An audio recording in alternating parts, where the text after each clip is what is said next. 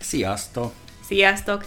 Ez itt a Hungarize Podcast, ahol történeteket mesélünk magyar tanulásról, magyar nyelvről, magyar kultúráról. Az előző részekben magyar tanulással kapcsolatos történeteket osztottunk meg veletek, a mai rész más lesz. Janice levelét fogjuk felolvasni nektek, aki a legutóbbi magyarországi utazásáról írt. Janice-t is nagyon régóta ismerjük, ő is nagyon lelkes támogatónk már évek óta. Ő miért is tanul magyarul? Ó, az ő története sem mindennapi. Nagyon remélem, hogy majd egyszer ezt is elmeséli nekünk a podcastban. Én is remélem. Janice is szuperül tud már egyébként magyarul, gyönyörű levelet írt. Igen.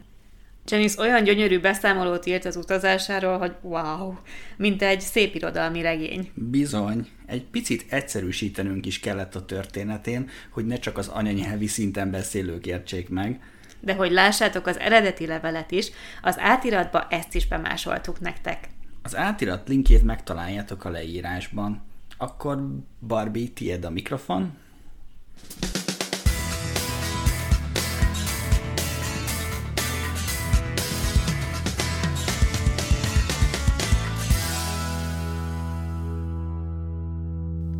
Tavaly nyáron azért utaztam Magyarországra, hogy egy üzleti projekten dolgozzunk egy barátnőmmel.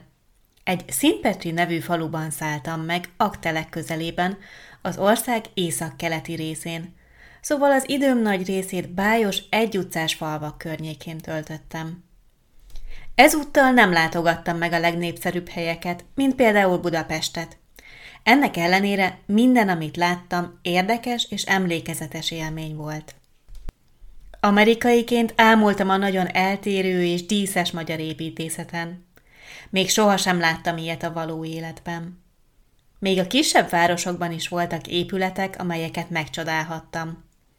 Elmentünk az Edelényi kastélyszigetre, ahol a kastély kovácsolt vaskapukkal és tornyokkal volt díszítve, és meglepetésemre a kastélyon óriási gólyafészkek voltak és Miskolcon, az utcán, a Hősök tere közelében, ahol járnak a villamosok, szépen mintázott macskaköveken sétáltunk, és az épületeken gyönyörű kődíszek voltak.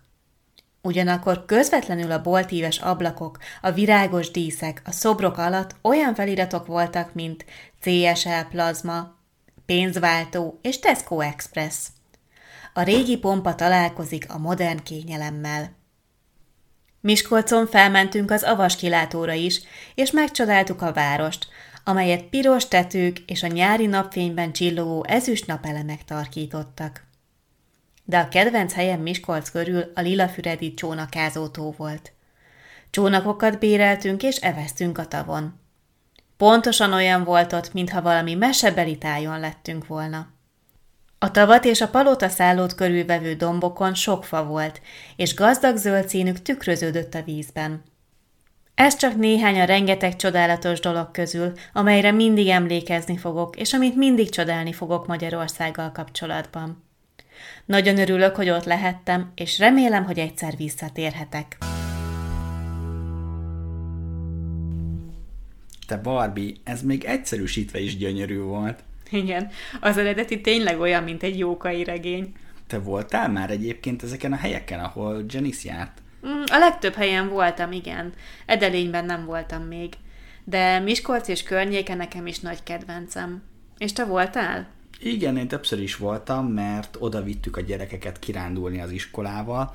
Istállóskő és a környéke például nagyon szép tavasszal és ősszel, jókat lehet túrázni a bükkben, a fátya a vízes és a szalajka völgyben pedig hát az egyszerűen mesés. Mm, igen, bár az inkább Egerhez van már közel. Az igaz. Na, Janice történetéből is kiválasztottunk öt szót. A héten ezek lesznek a napszavai a Daily Dose of Hungarian projektünkben. Ezekkel írunk dialógusokat. Nézzük, melyik ez az öt szó. Falu. Egy hely, ahol csak kevés ember él. Élmény. Egy jó vagy rossz pillanat, amire sokáig emlékszel. Kilátó. Egy hely, ahonnan látni az egész várost vagy környéket. Csónak. Egy kis vízi jármű. Mesebeli. Olyan szép, mintha egy mesében lenne. A következő részben Jantyin történetét meséljük el nektek. Reméljük tetszett a mai epizód is, köszönjük, hogy meghallgattátok. Sziasztok! Sziasztok!